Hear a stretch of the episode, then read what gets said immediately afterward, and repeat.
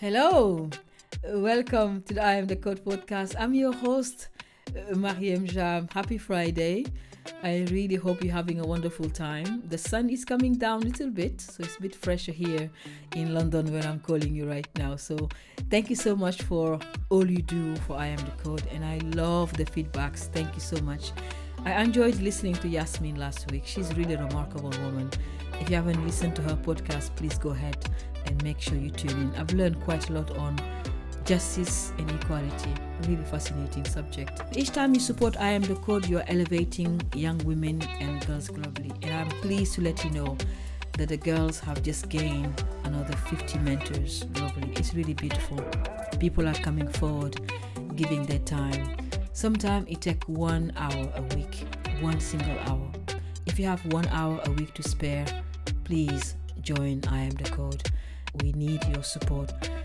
Mentoring is absolutely crucial. Young boys and girls growing up across the world need guidance. They need someone to mentor them, someone teaching them how to speak well, how to be respectful, how to maintain their dignity and honor. No matter what you go through in life, never break relationships. Maintain them because connections are your wealth. If you're a young person listening to this podcast, please make sure next couple of weeks you join my live hacks. I will do my best to guide you on how to become a better leader, how to listen, how to share, how to bring empathy, compassion, and kindness in all you do. I will help you discover your purpose. I just want to share that because I think so many young people are lost right now and they're looking for help. It has been a very busy month at I Am the Code, I must tell you. Challenging. Finding the right people to work for I Am the Code is really hard, but I'm sure we're gonna get the right people working for our organization. I'm also glad things are getting better for some people, but let's remember COVID is still here. People are dying, people are losing their businesses, they're losing their friends, their parents. Let's help each other be more kind, compassionate, and support people in need. I've been keeping healthy, and I really hope you are keeping healthy too. I go to the gym now quite a lot during the week just to keep my mind occupied, but also I want to keep healthy so I can serve the girls. The durability of our mentoring program is only 12 weeks. If you can spare one hour a week, we really appreciate this. I hope you can join us in September to mentor our girls. My guest this week is Lucas Brown. He's the consul of Belo Horizonte in the state of Minas Gerais in Brazil. I met Lucas a couple of years ago and I was so impressed with the work he does in Brazil. He was born in Oxford, graduated in politics and sociology in Latin America with Spanish at the University of Liverpool. He's doing amazing work, UK government in Brazil doing great, great work with his team there. Lucas worked in supply chain in the automotive sector, leading projects in various countries before joining the UK government. I really liked him because I think he understood the power of I am the code, coding STEM subjects. How do you bring people together to make sure we bring more empathy, compassion, and elevate humanity? I love talking to him and I, I enjoyed my session with him in Belo Horizonte. We talked about several things, including his upbringing, why he's in Brazil, why did he choose to work there, and his future uh, moving forward. Enjoy the conversation, and I will see you on the other side. Thank you, everyone, for joining me this Friday. This is part one of my conversation with my awesome, amazing, beautiful guest. Season five is coming. Don't worry and I've got so many wonderful human beings I've invited for you to learn from and just hear them out. Just like my guest today, Lucas Brown. He's calling all the way from Brazil. Lucas, how are you? Are you there? I'm doing okay. I'm, I'm all right. As the British always say, we're, um, we're doing all right. How are you? I am good. It's very hot. We're absolutely fine here. Is it hot in Brazil too? So we're in the winter, but the winters here in Belo Horizonte are lovely. It's chilly in the morning, but it's just a cloudless blue sky in the afternoons and it hits about 25. So it's not really that bad a winter. As a Brit, I cannot complain. But let me tell you why we invited you on the I Am the Code podcast. I think you've done two remarkable things, and I really think that we need to celebrate you.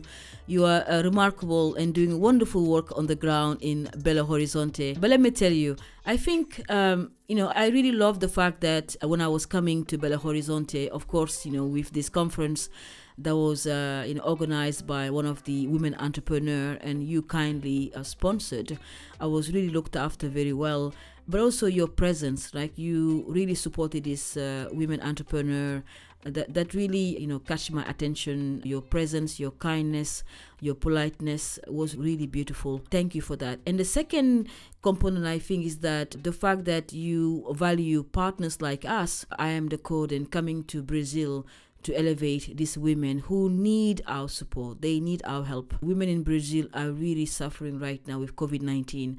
And I love the fact that you support women, minors, really supportive. Thank you to see the work you are doing, but also to see the work those women were doing. It was really brilliant, really fantastic. So, for that, I just want to say thank you.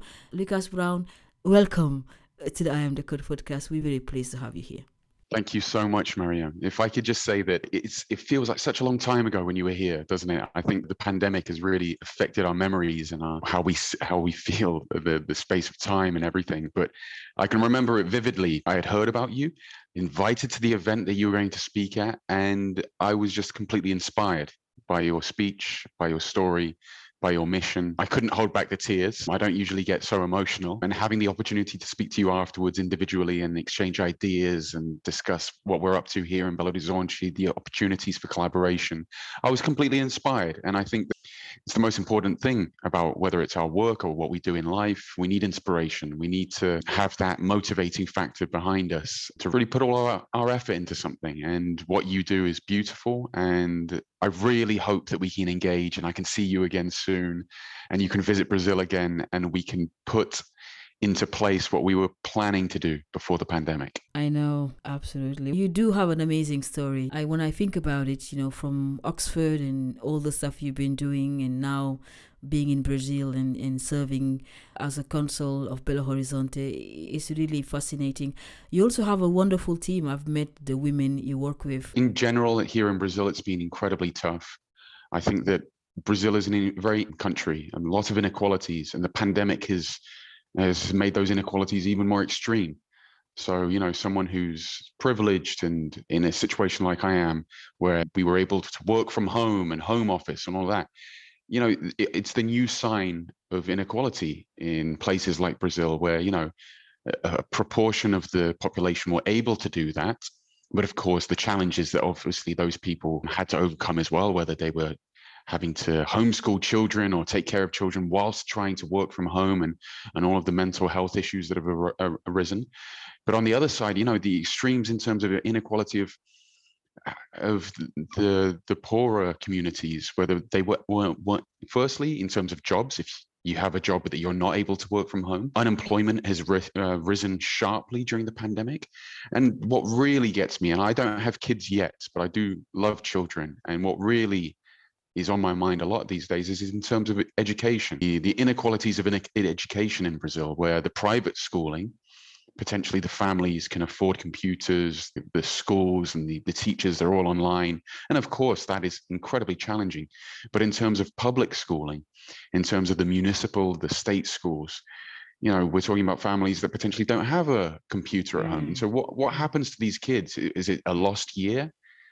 It's this is something that's really on my mind. And, and it's certainly something that I'm looking to engage in even more this next year in terms of work with education, specifically public education here in Brazil. So amazing. Indeed. We talked about this before, you and I. My heart bleed with what's happening in Brazil. It's really terrible. Lack of education, infrastructure, connectivity is absolutely terrible. But let me ask you, where did you grow up? Did you grow up in Brazil, in Oxford? Can you tell our girls where did you grow up? Yes, of course. In Portuguese, vira-lata, which in, in English is mongrel. So I'm born and bred in the UK, but my mother is Brazilian. My dad is from New Zealand. They met in London, and I was brought up by my mother, you know, speaking Portuguese at home and with, you know, a mixture of cultures. But as you know, Mariéme, uh, the UK and especially the southeast of, of England is is very multicultural, right? And so I, I, grew up with the majority of my friends, or many of my friends back at home, also children of immig- immigrants, so friends from all over the world, and in a very multicultural, you know, not only society but neighborhood. I, I came to Brazil because I have a Brazilian passport and I have dual nationality and I'm, I'm fluent in Portuguese. I came to Brazil for, because of a job opportunity after I graduated from university. I went to university in Liverpool, which I know that you are also a big fan of that city. The Scousers, they are they're one of a kind and incredible people, community spirit, sense of humor. And so I loved living in Liverpool. When I was at university, I did a year abroad in Colombia, in Bogota. I fell in love with Colombia as well. I hope I can go back soon, made lots of friends there. Beautiful country, amazing culture as well. But I moved out to Brazil because of a job after I graduated from university. I was actually struggling to find proper permanent jobs in the UK. And then engaging, networking with people in Brazil, I met someone in Brazil who had a company and gave me an offer. And I just packed my bags and got on the first flight, and i am still in Brazil. so, in a nutshell, that's kind of my story. It's good that gender equality is there, and you have women uh, working with you. It's, it's really beautiful. But I know you also been serving the UK government. May I ask if you are a diplomat? I don't know if that's the right question I should ask you. So I work for the government. I'm in a diplomatic position, but I'm not a career diplomat, which is kind of funny. It's um, I lead the consulate here, so I'm I am the, the consul here in the state of Minas Gerais, in the city of Belo Horizonte, but I'm not a career diplomat. So that means that, you know, I'm planning to obviously be in this role for a few years. I really want to leave a legacy, just like my the former consul who opened mm-hmm. the consulate here. He he he opened the consulate here and delivered an incredible legacy of UK government in this region. And I would like to build upon his success and deliver a legacy as well onto my successor, the next person that comes into this role. But not nec- I'm not necessarily going to continue in the the government. Um, still not clear what my my career plans are, but let's wait and see. Lots of exciting work to come in the next few years. You and I can always discuss, Lucas. By the way, can you just tell people where is Belo Horizonte? People might not know, you know, and I've been to that city. It's lovely, it's so beautiful. Please tell the girls where is Belo Horizonte? I think the the vision of Brazil is it just isn't very clear internationally. I think Brazil doesn't they could do so much more of a better job in terms of showing what else there is to Brazil other than Rio de Janeiro, the beaches, the samba, the football. So Brazil is an absolutely huge country. It's continental size. And I'm in the state of Minas Gerais, which is landlocked. Um, so it doesn't actually have beaches here, unfortunately, because I love beaches, but it has beautiful mountains. We're in the mountain range. And, you know, just to give you an idea of Minas Gerais, it's the fourth biggest state in Brazil so it's not the top three biggest, but it's about the size of France. And it's I like to say that it's in it's the heart of Brazil. So it borders with six states, and there's a little bit of this those bordering states. It's a little bit of their culture kind of intertwines into Minas Gerais and here Belo Horizonte, which is the capital. It's like a melting pot. You can see a little bit of that culture of all of the different surrounding states. So whether it's the northeast with the border of Bahia and the and the slang that the northeast Brazil uses, you can hear that here sometimes in Minas Gerais, or of the west of the more it's a region that's much much stronger in terms of agriculture and the culture is much more in terms of the the countryside. It's almost mm-hmm. you can be compared in terms of like Texas in the states. It's kind of uh, there are rodeos and there are cowboys. You can see that in Minas Gerais, and then it also borders with Rio de Janeiro. So if you go down to the the southeast of Brazil, you already hear the Rio, Rio de Janeiro accent but it also borders with Sao Paulo, and Sao Paulo in Brazil is is the economic capital. I mean, it's the economic capital not only of Brazil but of, of Latin America, and and so there's a there's a strong collaboration and mix in terms of the cultures of all around, and and so that I think that's what makes Minas Gerais so special, and um, the people from Minas Gerais, they're called mineiros, which literally means miners. I remember us talking about this, right? Didn't we? Yeah. So so Minas Gerais grew and became established because of the mining the mining sector. Mm. Back in the 1700s and the 18th century it really there was a huge boom because they found gold here.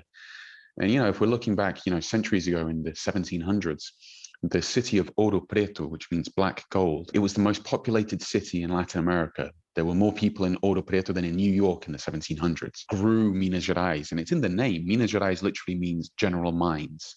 So it's, you know, mm. we'll get onto the, the subject of mining, I'm sure, but it, it's really in the DNA here in the States. Absolutely. You know, one of the things I really loved about you is the fact that you understand the city. Belo Horizonte, beautiful city. But also, you talk about poverty quite a lot, you know, the fact that we need to support people. And I think in your position of leadership is so beautiful, it's so important for you to talk about that. But let me ask you this question How do we make sure we elevate humanity? You know, our team this season is elevating humanity, but there's vaccine inequality in Brazil. So many things is, is happening out there. Can you tell us a little bit more about, you know, what do you think we need to do to elevate humanity. People are suffering, they're losing their jobs, domestic violence, so many, many things. People are losing their businesses. You know, I am the code, we employ Brazilian people and we try to make sure that they they stay with us, right? And so what do you think? What do you think we need to do, you know, with the place you are right now? Absolutely. I think you're 100% correct. And when your team told me about the theme of the, the season's podcast of elevating humanity, I absolutely loved it because in no way, shape, or form am I a specialist in this. I've got some opinions, but I'd love to discuss further with you, Mahiam. I think that, you know, the pandemic eh, we've we've learned a lot from the pandemic maybe learning from mistakes but there are certainly lessons learned right i think that we've already 16 months into the pandemic and one of the main things that i think that many people have learned is empathy whether that's continuing in your work and seeing other colleagues struggle or sitting in your communities and seeing either businesses break down and, and collapse and go broke, people losing their jobs. I think that one of the things that I'm an optimist, Marianne. I always see the glass as half full. So I, I really do strive to, to think about, you know, the, the good things and the low hanging fruit and what we can do to improve situations. I think that of course, we're going through one of the, the most difficult times of our generation, right? And I think we're going to be speaking about this for the rest of our lives. But one thing that I really do feel is that we've become more empathetic. I think that we we understand other people's situations much better. I think that let's just say in terms of our situation here at work, we didn't really uh, speak about mental health before mm-hmm. days, whether we're talking about private companies or government or wherever everyone is talking about mental health. Everyone understands that mental health is not just, you know, something that can occur to a, few, a very few of the, the community. Mental health, there is so many different aspects of mental health and in different ways that people are starting to understand that. Depression as well, right? Absolutely. Depression and in various dif- different forms. You know, people that potentially didn't even understand depression before are feeling it and are trying to understand themselves subjectively what that depression means to them. And potentially many people were feeling depressed, but because the conversation wasn't strong enough, they, they weren't able to recognize it. And so I think that is, I think that empathy has grown. I think that the discussion on mental health is incredibly important because I do think it, affects all of us in many different ways. Wow, that's really an amazing conversation. If you want to hear more from Lucas Brown, he is the consul to Belo Horizonte in the state of Minas Gerais in Brazil. Please make sure that you go into our podcast page to see when his episode number two is coming. Wonderful conversation about vaccine inequality. We talked about you know the work he's doing on the ground. All of that is coming very very soon.